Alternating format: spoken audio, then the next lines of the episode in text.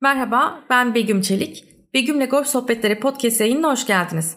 Bugünkü konuğum İstanbul Golf Kulübü'nün sevilen oyuncularından amatör golf oyuncusu Kristin Şenol. Kristin hoş geldin.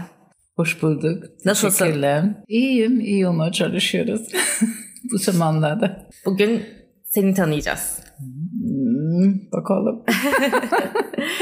Ee, Sen kendini önce tanıtmak ister misin? Bizim bildiğimiz buradan baktığımız Kristin Şenol böyle gözlerinin içi gülen cıvıl cıvıl neşeli bir kadın. Golfü çok seven bir kadın. Çok teşekkürler, sağ ol. Oradan sen kendini nasıl tanımlarsın? İlk olarak ben Almanya'da doğumluyum. Tam savaşından sonrası Bavyera'da. 17 yaşında ben otelcilik, çıraklık yaptım Avusturya'da, Salzburg'da. Ondan sonra gittim Fransa'ya, ondan sonra gittim İngiltere'ye, ondan sonra gittim Almanya'ya. Ondan sonra Almanya pek sevmedim. Yani o da her şey çok fazla düzgün geldi bana. Kaos arayıp Türkiye'ye mi geldin? Daha değil. Gene tekrar İngiltere'ye döndüm. Oradan Brüksel'den aradılar beni. Son işim işte şey Sheraton'da Traveling Coffee Shop Manager yani bütün koordinasyon açılışları, reorganizasyonları oteller için yani Avrupa için yaptım. Daha önce de işte Hilton'da çalıştım, Intercontinental'da çalıştım. Yani bü- bütün büyük zincirlere. Sheraton'un ben de zaten Brüksel Sheraton'a açılışı yaptım. Paris yaptım. Londra geri döndüm. Heathrow yaptım. Sonra dört ay Caire'de kaldım. Sonra Frankfurt Sheraton Airport açtım. Sonra buraya geldim ve buraya gelince o zaman Park Otel'de oturuyorduk. Artık yok yani yıkıldı. Ve ilk baştan biraz vaktimiz vardı. Ben sırf ders falan verebildim. Ee, Daha pratik açılışı yoktu.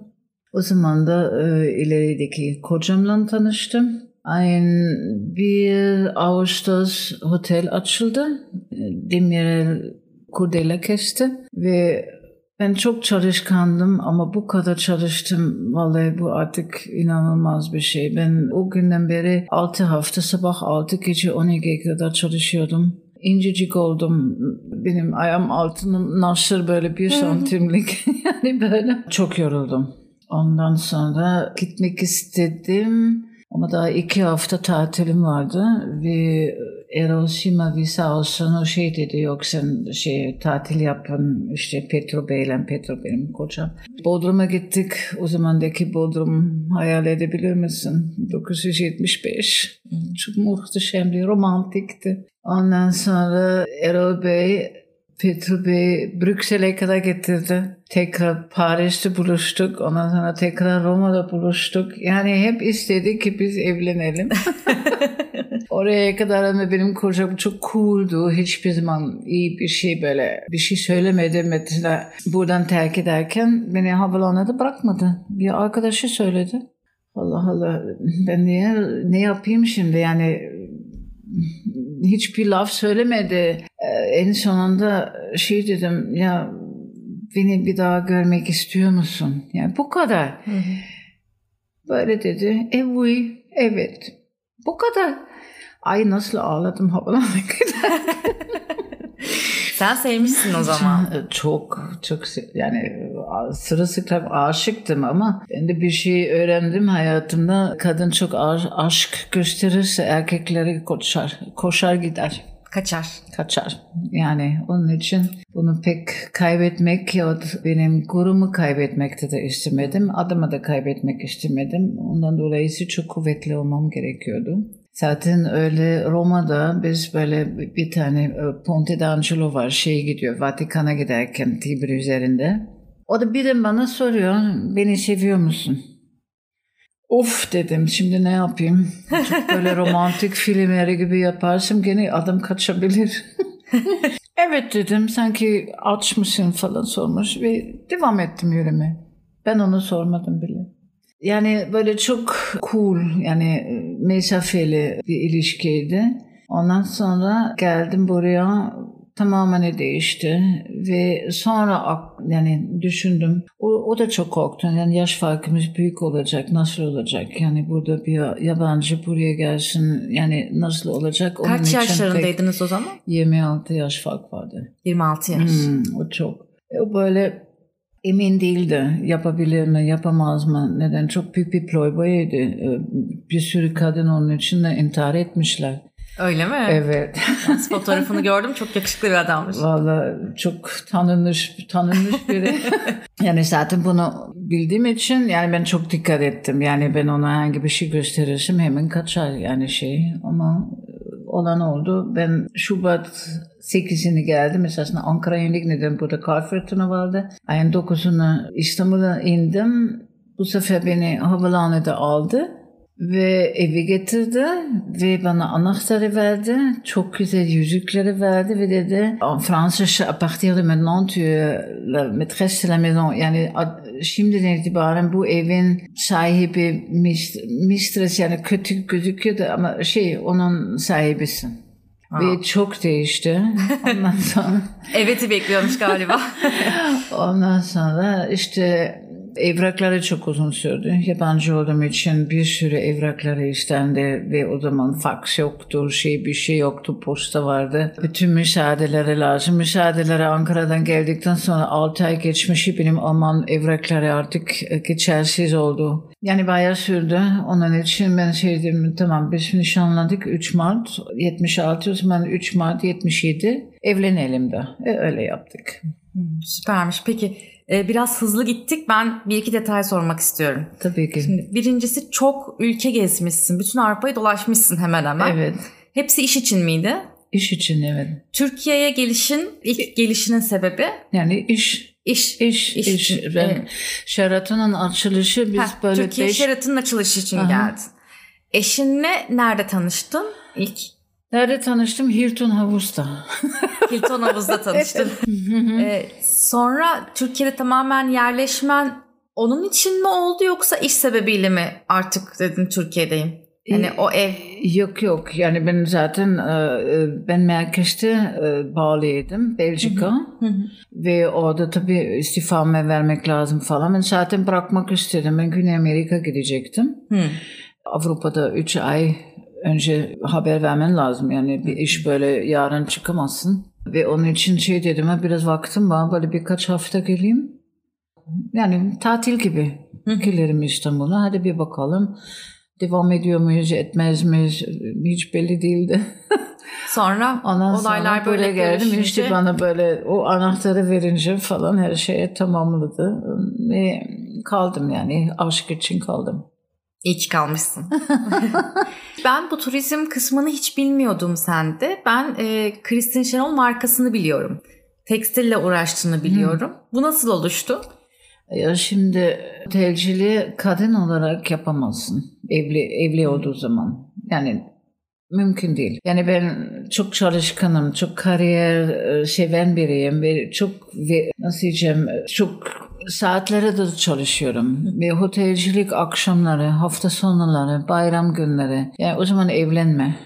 Yani evlen, düzenli bir hayat düzenli olmaz. Zor. Yani ben böyle 9-6 çalışamam. Yani bu kendimi tanırım. Girsem bile bir işe 9-6 en azından 3 ay sonra onun manager olurum. Onun yani üst düzeye falan giderim. Onun için böyle bir şey yapamazdım. Tabii ilk baştan bana uzun bir tatil gibi geldi. Sonra 77 zaten oğlum da doğdu. Yani çok güzeldi yani çalışmamak. Tabii evi baştan aşağı elime aldım. Çok koleksiyonerdi. Bütün stilleri, Japon stili, e, eski yenilere her şey yerleştirdim. Yani gene de iş, işimi bulurdum evde. Bahçe vardı falan. Ama e, sonra baktım oğlum böyle bir, bir, bir iki yaşındayken ya rahat bir giyim yok. Yani bir çocuk tuvalete gidip tek başına yani yani böyle bir giysi yoktu Türkiye'de. İthalat da çok kötüydü tabii ki. Ondan sonra birisi sordum ya nerede böyle eşofman gibi bir şey yapılır? Aa senin o bir sokakta biri var. Yani tam yan sokakta. E, biz o zaman Kodaman Sokak, Osman Bey'deydik. Hacı Mansur Sokak. O da biri var. Sana yapar. E gittim adama. O da lisanları falan biliyordu anlattım. Tamam yaparım yaparım dedi. Dedim tamam bana da böyle bir yazlık bir kapüşonlu bir şey yapabilir miyim? Yaparım yaparım dedi. E tamam yaptı. Ondan sonra Büyükada gitti arkadaşıma. Onun da iki kız vardı. Ay Christine ne kadar güzel bana benim kızlarıma da yaptırır mısın?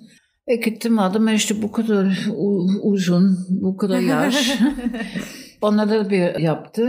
Ondan sonra tabii hediye ettim. Ondan sonra onun anturaj yani onu büyük kadarıyla arkadaşlar. Ay Kristin bizi de yaptı bizi de Gören yaptı istiyor. bizi de yaptı. Hadi bunu da tamam yaptırdım ama belki bugünkü para belki 20 lira üzerine koydum yani masraf e, olarak. Ondan sonra sonbahar geldi bana tenis için bir şey lazımdı. Herkese de sordum. Yani size de lazım. Evet ne olur ne olur ne olur. Böyle siparişler verdim. O adama verdim. Yaptım ama kalıpları beğenmedim. Böyle bir pijama gibiydi onun bir şeyi. Geometri de çok iyiydi. Yani o da kalıpları değiştirmeye falan başladım. Ondan sonra mavi bir kadif, lacivert kadife olacaktı. Bir gelmedi bir türlü. E, üç hafta sonra ay ne yapalım o zaman o zaman Lebip vardı bir arkadaşım. Onlar bebek kıyafetleri yapıyorlardı. Acaba senden kumaş alabilir miyim? E, tabii falan gel. Kocama da arabaya sordum. Ödünç alabilir miyim arabayı? Oraya gidebilir miyim? Evet dedi. Gittim ve o, o kadar hat, iyi hatırlıyorum. Bir laptop, sarı lacivert ve kırmızı aldım ve ribanası. Ve böyle kendime ay yeni bir iş. Oh harika. Ve ondan sonra başladım ön, önden çalışmaya sırf sipariş üzerine değil. Gittikçe de çoğalıyor. Sonra evim içine muayenehane aşağıdaydı alt, alt kat. Koçum bana bir oda verdi ama dedi öğleden sonra kimse gelmesin. O sabah hastanede çalışıyordu öğleden sonra muayenehane o odaya verdi. Sonra benim ilk rafları portakal sandıktı. Harika.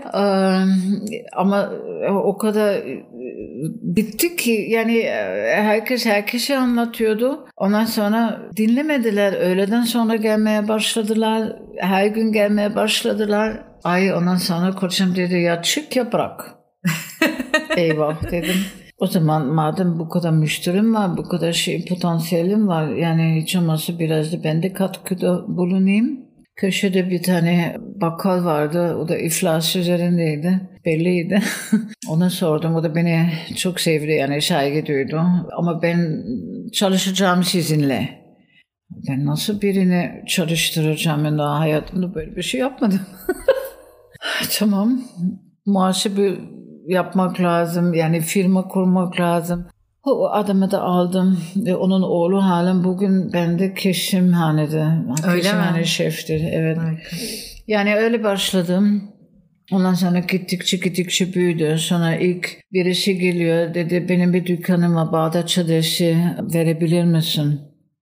Ah top Toptan, toptan, toptan. Bir dakika o zaman hmm, nasıl hesapları yapmam lazım? Orada toptana yavaş yavaş girdim. Öyle öyle büyüdük. Yani hep kendim parayla ama kocamdan bir kuruş almadım. Kendi yatırımı tamamen. Hepsi. Evet. Harika. Evet. Şu an sadece büyük beden çalışıyorsunuz değil mi? Büyük beden kıyafet yapıyorsunuz.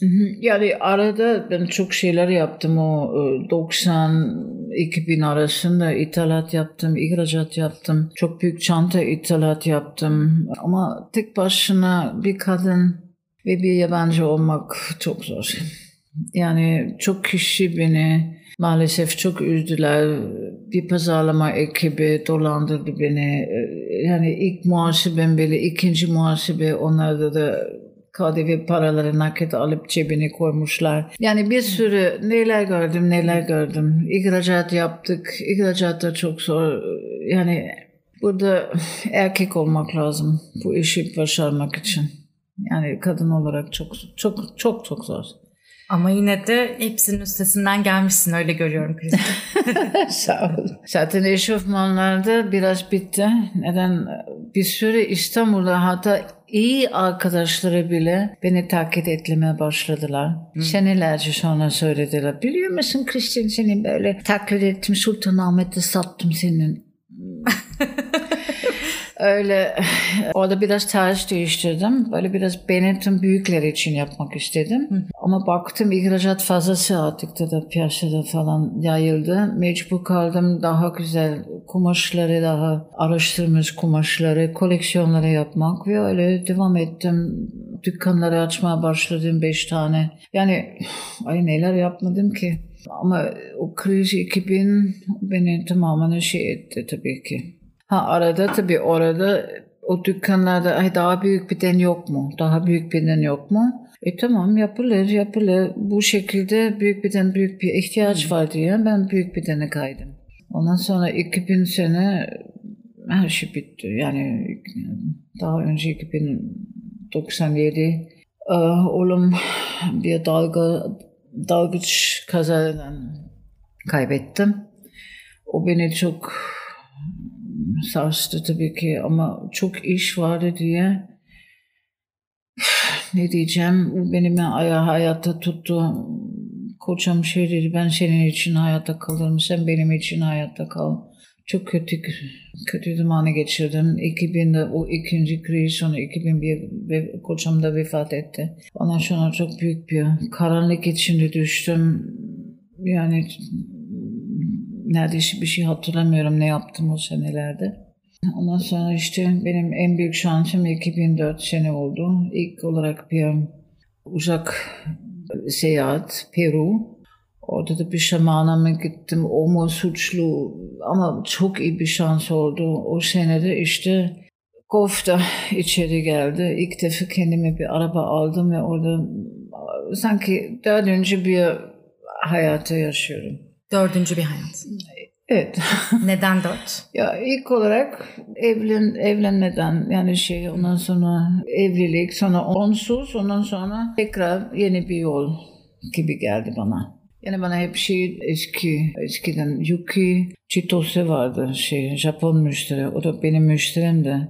Yusuf Ayak ayak attıktı vardı. Onun şey vardı mümessili. Biz hep beraber çalıştık. O da hep dediler hadi sen golfa gel, golfa gel, golfa gel ama benim ön yargılama golf biliyorsunuz yani snob. Ne düşünüyordun? E, snob yani şey ukala bir çevre zannettim. Sonra Almanya'da bir kuzenim mimar ukala olmayan biri. Ay ne olur ya bana bir saat iki saat anlatıyor böyle şey öyle de. Haydi dedim hadi biraz bakalım.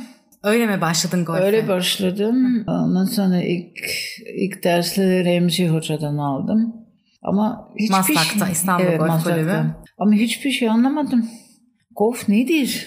Hiçbir fikrim yok. Hadi belki bir defa bir, bir çukur yürüttü benimle ama neyi anlamı, nasıl bir kural, arkasında amacı nedir? Hiçbir fikrim yok. Bıraktım bir kış oldu zaten dedim hadi boş ver. Ondan sonra ilk bağ geldi dedim hadi bir daha deneyelim. Ondan sonra orada bir um, hoca vardı Paul Stoller bir İngiliz. O çok akıllıca bir şey yaptı. O belki 10 tane bayan talebeler çarşamba 2 saat hep, birleşik, hep birleşik ders veriyordu. Sonra hep beraber yemek yiyorduk. Ondan sonra gene 2 saat ders. Hmm. Çok akıllıca buldum. Neden? ilk olarak böyle bir sosyalleşme tanışıyorsun Hı-hı. ve mukayese edebiliyorsun. Yani bir kabiliyetin var mı yok mu? Yani pitching yapıyorsun bakıyorum e, fena yapmıyorum. O teki hiç beceremiyor.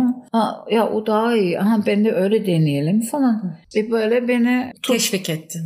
Tuttu. Tuttu. Tuttu. Ondan sonra bir gün arkada driving range'de bir yediyle iyi bir vuruş yaptım. Eli uzattı. Tamam. Now it's your handicap.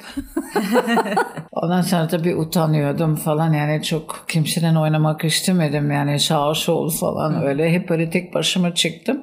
Herkes beni artık tanıyordu. Ben arkada gelince beni bırakıyorlardı öyle. yani korktum yani sevmiyorum birini. Zaten o zaman da söyledim ilk hiç olmazsa öyle iyi olayım ki herkesle oynayabileceğim. O benim yani tezimdi. Ve hakikaten de öğrenirim. Belli bir yaş ben o zaman 58 yaşındaydım başlanınca. Yani geç, çok geç, çok da pişman oldum. Geri dönükte kocama da çok kızıyorum. Neden? Bütün o oradaki üyeleri bizim çevremizde ve mutlaka da söylemişler ona. Hatırlıyorum bile Rene Bey söyleyince yani hadi gelin karşışı falan ama kocam yapmadı etmedi belki de korktu beni kaçıracaklar bilmiyorum. Olmadı o da bilmiyordu. O da oynamadı ilgilenmedi. Yazık oldu gerçekten yazık oldu. Şimdi kaç yaşındasın? Şimdi 76. 76 maşallah. Hmm. Teşekkür ederim ya. Çok gençsin. Ay içimde. Buradan da öyle merak etme. Maşallah Ömer. sağ ol. Sağ ol. Golf'tan başka sporlar yaptın mı hiç? Ee, ben küçükten beri de yüz, yüzmek. Yüzmekten de snorkel çok seviyordum. Snorkel'den o da çok güzel bir şey gerçekten. 70-71 yaşında dalış başladım. Tabii o kadar uzun sürdü ki neden daha yani o kazadan dolayı ben cesaret edemedim. Yani bu kadar sene sürdü ki ben kendime birazcık güveneyim ki dalabileceğim. Ve şimdiye kadar bir yüz tane dalış yaptım. Ve çok güzel fotoğrafları da çekiyorum dalışta. Çok mutluyum ama bu pandemi her şey alt üst etti maalesef. Senin gezilerini hatırlıyorum bir de. Golf Öyle seyahatlerini, güzel güzel bir egzotik yerlere gidip biraz biz onlardan bahsetmek ister misin? Ya o da bir Esasen böyle bir proje kafamdaydı. Ben işimi bırakabilseydim. Ben sırf böyle değişik memleketlere gidip orada golf oynayıp hem memleketinin reportajları yapayım. Hmm. Hem golf oynayayım. Yani bir tane çok güzel oldu. Onu Krishtaş Mahlan yaptım işte. Afrika gittik. Normal turu şey söyledim. İki, iki gün önce bizi Aruşa'ya ver. Orada kalalım, orada golf oynayalım. Dedim bana çok özel geldi gibi bir şey. Afrika'da golf oynamam. Yaptık. Yeni de e, açılmış. Şimdi halen açılıyor gibi e, herhalde Andrew bile gitti. O aynı golf kursu yoluna koymak. Bhutan'da Bhutan yani minnacık bir memleket. 500 bin nüfus ama bir dokuz çukurluk bir golf course var. Yani ne kadar güzel olurdu. Ben öyle devam edebilseydim. Ne, başka nerede Kursamı'yla şey oynadım. Malezya'da oynadım. Yani nereye gitsem onu da keşfetmek istiyorum onların golf sahaları. Ama maalesef işlerden dolayı yeterince yapamadım. Belki şimdi pandemi sonrası tekrar Var mı aklında bir yer? Bakalım. Ama bu sene, bu sene daha bir enerjimiz pek yok. Ha şeyde de yaptım. El Fuego'nun altında e, Guatemala'da bile oynadım. Yani vulkanının altında. Ay hoş bir şey. en çok sevdiğin saha neresi oldu? Bugüne kadar oynadıkların arasında. Çok zor. Her, her, her kurs biraz değişik. Onun dağlı var. Almanya'da Baden-Baden o kadar dağlı ki daha böyle hiç rastlamadım önceden. İngiltere'ye gittik. O Glen Eagles. Ama o da bir top yedim. Arkamda biri vurdu. Neredeyse ölecektim. Ama geçmiş olsun. çok kötüydü. Ama Glen Eagles muhteşemdi. Kings Barn çok güzeldi. İskoçya. Yani e, herkesin ayrı bir, bir keşfet, keşfedecek bir cazibiyeti var. Tabii Belek bana göre en güzel. Yani keşke de birleşseler. Almanya'da bir merkez var mesela. O da 18 e, yok kaç tane kurs var? 8 tane. 18 kurs var. Ve akşam gidiyorsun yani bitirdiği zaman e, o da soruyorsun yarın o saatte bu mo şey hep birleşik Hı. tea time'ları veriyorlar. Çok güzel. Bad Griesbach. Hı.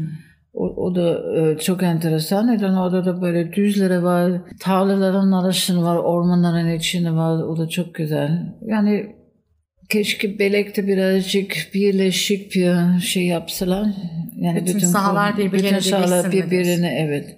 Yani bir, o Bad Grispa mesela bir tane ortada inanılmaz büyük bir satış merkez Hı hı. Ee, bütün markaları var. Her şey var. Giyişiden başla. Ama bir takım almak istiyorsan al sopa. Bütün gün oyna. Ondan sonra gel beğendin. Yok beğenmedim. Başka bir tane al. Bir pink al. Bir colorway al. Bir tight al falan. Çok hoşuma gitti onun, onun organizasyonu. Hiç reklamda yapmıyor. Hepsi dolu. Anladım. Demek ki herkes seviyor. Evet, evet. Peki senin golfte en çok sevdiğin şey? Tabiat. tabiat, tabiat içinde doğdu, doğma büyüme olduğum için ben hep görüyorum. Çiçekleri görüyorum, yaprakları görüyorum, hayvanları görüyorum. Tabiatı çok izlemeyi seviyorum. Bu sene de çok geç kaldık. İşte onun fotoğrafları da alıyorum. Bazı çiçekleri de alıyorum. Evime kadar getiriyorum. Yani böyle küçük kız gibi. Tabiat çok mühim. Arkadaşlık çok mühim. Yani orada keyifli bir zamanı geçiriyorsun. Yani 4-5 saat berabersin. Yani biraz sohbet edersin, bir soru sorarsın, bir şey. Yani bunun hoş, hoşluğu falan yani o çok önemli benim için. Neden artık yani bu yaşta iyileşemezsin. Yani ben ne şampiyon olacağım ki mümkün değil. Sanki golf ikiye ayrılıyor. Herhalde her spor neredeyse öyle. Mesela yüzmek, yüzmek hoşuna gidebilir ama yüzmek şampiyon olamayacaksın. E, golf da biraz da öyle.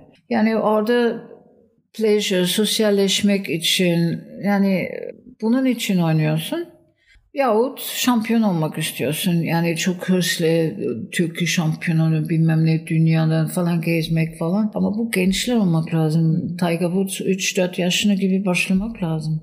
Yani bu 58 yaşına itibaren e, e, olmuyor. Onun için benim nasıl desem benim hayatımı biraz kurtardı golf. Yani o beni meşgul ettiriyor. Bütün bir gün bir şey yaptım sağlığım içinde. E bir de bakarsın hakikaten golfçuları hepsi çok yaşlı oluyorlar. Yani René Burlalar, René Somlak yani herkes çok sağlıklı. Yani demek bir, bir şey var. Yapmak lazım. Biraz da meditasyon gibi. Böyle bu ilk üç çukurları kötü oynuyoruz. Neden böyle halen iş, stres. Ondan sonra birden böyle bir rahatlama geliyor. Sırf eski, ha bunu bu vuruş, hadi bunu nasıl iyi yaparsın, bunu şey edersin. Meditasyon gibi görüyorum onu. Beni uzaklaştırıyor benim günlük problemlerimden. Hı hı. E keşke keşke daha önce olsaydı. Bence belki benim iş kariyerime bile başka olurdu. Yani mesafe düşünebilmek. Kendi işini bile böyle uzaktan ya da üstten bakma. Dur bakalım. Sen fazla strese giriyorsun. Mantıklı ol. Otur. Öh, düşün. Golf'tan öğrendim bunu. Harika. Hmm. Peki golfte elinde olsa değiştirmek isteyeceğin bir şey var mı? Keşke şu şöyle olmasa diyeceğin bir şey. Kendim için ya genel için? Golfte. Golfle alakalı. Genel golf için. E, diyelim. yani Türkiye. ben ilk baştan zaten... Bu bayağı bir genel oldu Kristin. Biraz açmak ister misin? Yani ben başladığım zaman işte İGK vardı. Kemal Country neredeyse kimse gitmiyordu. Yani çok boş boştu. Yani golf gibi bir şey yoktu. Ve bugün baktığım zaman İGK gerçek herkes her golf kursunun beşiği İGK. Yani İstanbul Golf Kulübü'dür. Bizim o zaman herhalde bizim kulüpte başladılar gençlere. E birkaç tane vaya başarılı falan gidiyorlardı. Belki bir iki kişi devam ediyor. Ama yetmedi. Yetmedi. Yani yeterince e, gençlere biz yetişemedik. O kapatmakla falan e, bir, bir kopuk oldu. Kemal Country'de bir zamanlar kadar da onlar da çocukları hiç almadılar. Ondan sonra anladılar ne kadar o, o, e, önemli olduğunu. Şimdi çok başarılılar. Aynı şeyde Ataşehir, zaten bizim eski kaptanımız e, Selahattin şey anlaşılıyor ki çocuktan başlamalı gerekiyor. Ve herhalde de genel olarak da insanlar da anne babalara da farkında oluyorlar. Yani ki genç başladığı zaman başarılı olabilirler. Fazla olmasa da bile ama hayat boyunca bunu her yerde oynayabilirsin. Belki de 10 sene bırakırsın, üniversiteye gidiyorsun, başka şeyler yaparsın ama tekrar başladığı zaman yani sıfırdan başlamıyorsun. Senin handikap belki biraz daha yüksek oluyor. Ama şey oynayabilir. Yani e, bir arkadaşımız var İsveç, İsveçli. Küçükten oynuyordu. E adam hatırlıyorum ben bir defa çıktım şey bizim 9. çukur e, Green'den e, Green arkasına kadar vurdu. Ben böyle kaldım yani muhteşem bir şey. Yani golf mümkünse herkese oynayabilirse çok daha fazla golf kurs lazım. Çok daha fazla. Bakın mesela İskoçya kaç milyon belki 4 milyon kişi 300 tane golf kurs var. İsveç soğuk bir memleket. 500'den fazla golf course var. Yani herkes nasıl diyeceğim free time yani öz, e, özel zamanı falan çıkıp gidiyor golfa gidiyor. Neden oldu? Arkadaşlar buluyor. Beraber de Noel e, doğum günleri falan kutlanıyor. Şey aralarından grupları yapıyorlar, şinoları falan. Hep onların aralarında da maç yapıyorlar. Yani bu resmen bir hayat şekil. Ama burada kulüp yok, şey yok. Şimdi tabii inşallah Riva İnşallah yakın olsun. Bekliyoruz. Bekliyorum yani inşallah. Ben ondan dolayı bile Bodrum'a gideceğim, yaşayacağım ama o da büyük bir faktör golf. Hiç olmazsa oradaki kulübe gidince bir sürü insan tanıyabilirim. Tanıyorum da zaten. Yani onlar da eski EGK. Yani yabancılık çekmiyorsun. Ve tek başına bir kadın olarak belli bir yaştan sonra ne yapabilirsin ki? Ben şimdi her, her, her arkadaşı senin kahve için vaktin var mı? Ya bir gidelim mi? Ya böyle olmaz. Ama bir kulübe gidince kim varsa orada sohbet edersin, oturuyorsun. Politika, başka bir şey konuşuyorsun. Çok çok güzel bir şey. Ailenden Türkiye'de olan var mı? İçinde kardeşin vesaire. Şu an onu merak ettim nedense. Yok kim, e, kimse yok. Sırf bir kuzenim var. Yani ailem. Bir kuzenim var o halen Almanya'daki annemin doğduğu yerde oturuyor. Ve oraya hep gidiyorum ama onlardan bir kuzenim var işte o mimar o, o golf oynuyor. Başka kimse golf yok. Anladım. Şunu sormak istiyorum. Fotoğrafçılıkla ilgileniyorsun.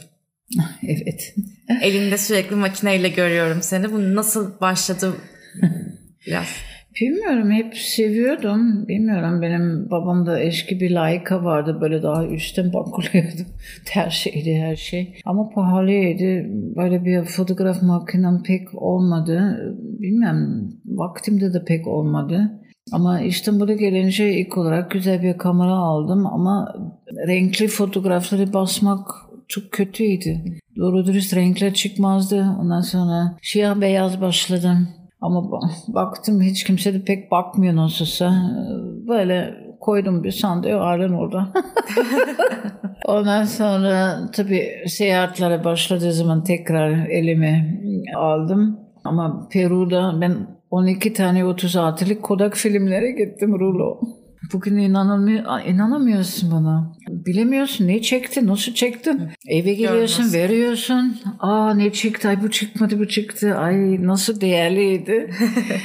Ondan sonra başladım küçük bir dijital makinelere. Bu da önce bir Xus, ondan sonra Canon'ları, GX'ler falan. Yani böyle yükseldim, yükseldim. Ondan sonra şimdi bir e, Canon e, GX2 var ama Şimdi ayrı bir şey oldu. O yeni telefonlara o kadar iyi çekiyor ki. Makineye gerek yok değil mi? Valla. Aynen öyle. Ben son son zamanlar hepsi şey telefondan çekiyorum. Daha kolay. Zaten herkes WhatsApp'la bakıyor. Küçük ekran artık e, şey büyük ekrana bakmıyorlar. Piksel çözümü o kadar önemli değil. Hı hı. Onun için daha fazla böyle çekiyorum şimdi telefonumla. Seviyorsun fotoğraf çekmeyi. Çok seviyorum. Bilmem neden ama. Bizimle paylaşmak istediğin bir anın var mıdır golfle ilgili? Ya bir tane var. Şu anda aklıma geliyor şey. Bir gün bir ilk defa böyle bir maç oynamamız lazım. Ve hiç oynamadım önce. Kuralları pek bilmiyorum. Ve e, Mustafa Koç, o da bir buggy'di falan. Ve o zannetti böyle bir yarım saat sonra biter. Ama bitmiyor. Neden benim patlalarım hakikaten çok çok iyiydi. Ve devam ettik, devam ettik. 17 yaşında belki 40 santim falan vardı. Normal olarak vermem gerekiyordu ama ben bilmiyordum vermem, vermek. Dedim staple, staple foto veremiyorsun. Vermedim. Sonra anlattılar bana nasıl sinirlenmiş Mustafa. bir şeydim. Kim aldı sonunda maçı? Mustafa Koç mu sen? Yok biz kazandık. Kazandık. Tebrik ederim. onu da anmış olalım. Vallahi, Mekan cennet olsun. Yani en, en tatlı şey hakikaten onu anlıyorum. Çok güzel bir adamdı. Yani hep ayağa kalkardı beni görünce. Bir baba tarafından birazcık biliyordu ben kim olduğumu. Aya, ayağa kalkıyordu.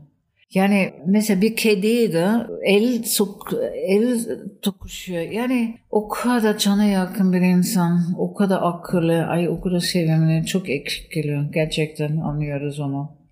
Yazık. Değerli biriydi. Çok, çok eksik. Gerçekten. Peki yavaş yavaş toparlıyoruz artık. Bayağı bir konuştuk. Benim standart bir sorum var. Sen de e, iyi bir podcast dinleyicisi olarak golf nedir ne değildir? Bu sorunun geleceğini biliyordun. çok da düşündüm o kadar çok şey ki benim için şahsen olarak hayatım çok büyük bir parça. O olmadan artık ben e, yani düşünemiyorum. Beni meşgul ettiriyor. Beni e, sağlıklı tutmaya ve efor sarf etme e, yapıyor. Ama artık şey değilim. Yani şimdi kupa alayım hiç önemli değil. Handicap'ım zaten o kadar yükseldi ki artık kartımı vermek istemiyorum. ayıp oluyor ama 24'ten geldim. Yani maalesef neden bütün o yurt dışındaki Kıbrıs ve İskoçya e, sayılıyor. Ve ben bilemedim bunu. Yani bu birden yukarı yukarı yukarı çıktı. Ama bir şeyim var. Ben o zaman söyledim ya herkesle oynayabilmek. Ve bunu hakikaten yapıyorum. çok çok daha düşük tek tek handicaplilerden oynayabilirim. Çoğu ben bekliyorum. Neden? Onlar uzun uzun vuruyorlar hep top aramakla. Ben kısa, düz, kısa olduğu için de düz morales. Ve ben hadi diyelim 3 green'deyim. Onlar iki de ya bir de olmak istiyorlar. Yani ama büyük bir fark değil. En sonunda çift bir pat o kadar büyük bir fark olmuyor. Yani ben kuralları küçük küçük de gidilebilir diyorsun. kuralları iyi biliyorum. Kimse rahatsız etmiyorum. Ne zaman konuşabilirim konuşabilirim. Ne zaman konuşmam onu da biliyorum. Tabii bazıları flight'ta biri var çok hırslı ya konuşmuyor hiç o yazıktır. Neden? Bu bir eğlence yani milyonlarca golfçuları var. Biz ne, ne zannediyoruz kendimizi? Yani güzel geçirelim vakit, güzel oynayalım. Bir tane güzel bir, bir pat, oh tamam bu kadar. O benim akşam evi geldiği zaman diyorum ha bak bunu yaptım bugün. Ha orada bir tane par yaptın. Aa bir tane böyle bunu, bunu sevmek ama başka bir şey önemli değil. Yani golf muhteşem bir spor.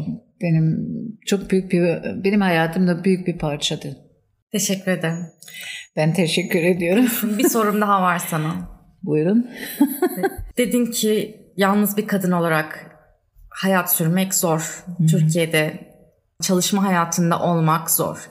Ama dimdik ayaktasın ne tavsiye edersin? Senin gibi çok insan var. Yani bir kadın olarak hala günümüzde bir kadın olarak diye bir cümle kuruyoruz. Bir şeyleri başarmak zor. Senin önerin nedir? Gittiğin yol neydi? Neyden güç aldın?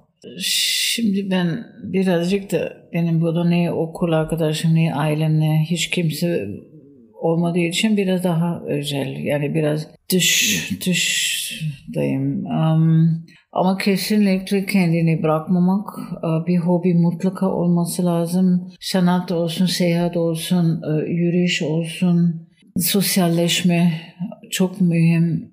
Çok af etmek lazım. Herkese senin gibi değil. Yani herkes biraz değişik olabilir. Çok affetmek lazım. Tolerans olmak lazım. Mesafe tutmak lazım. Fazla ciddi de almamalı gerekiyor ancak böyle huzur bulabiliriz.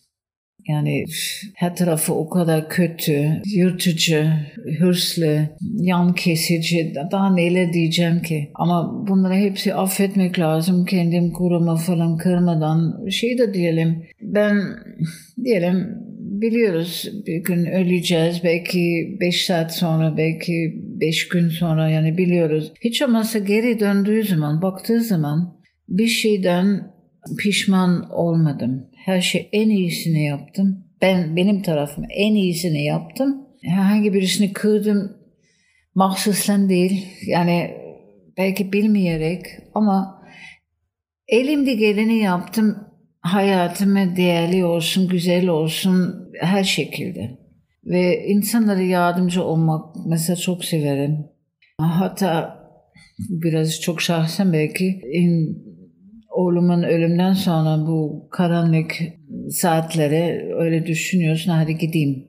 Ondan sonra dedim tamam madem bu kadar kabiliyet, kabiliyetin var organizasyon o zaman git bir lepra hastaneye. Ya fedakarlık et. Madem yaşamak istiyorsan o zaman senin kabiliyetleri kullan başka bir iyilik için. Neyse oraya kadar yetişemedim. Ben halen buradayım ama çok daha fazla diyeceğim başkaları yardımcı olmak, bağlantıları kurdurmak, yani var olmak falan bana bir, bir nedeni veriyor. Öyle biraz çok derin bir şey. çok değerli söylediklerin. Çok teşekkür ederim. İyi ki varsın Kristin. Ay çok teşekkür ederim. İyi ki buradasın. İyi ki tanışmışız. Beni. Kesişmiş yollarımız. çok çok mersi sağ olun. Benim sorularım bu kadar. Çok keyifli bir sohbetti. Senin eklemek istediğin, söylemek istediğin bir şey varsa mikrofon senin. Yok çok gençler olsun ee, bizim kulübümüz yakında olsun güzel bir kulüp havasını falan girebilmek için ümit ediyorum. Ee, biz küçüklere gene büyümeye görüyoruz ee, başarılı olsunlar. Bu kulüp havası falan çok özledim gerçekten. Yakında diyelim Joy'u bekliyoruz. Ya inşallah. Tekrar teşekkürler. Sağ olun. Sağ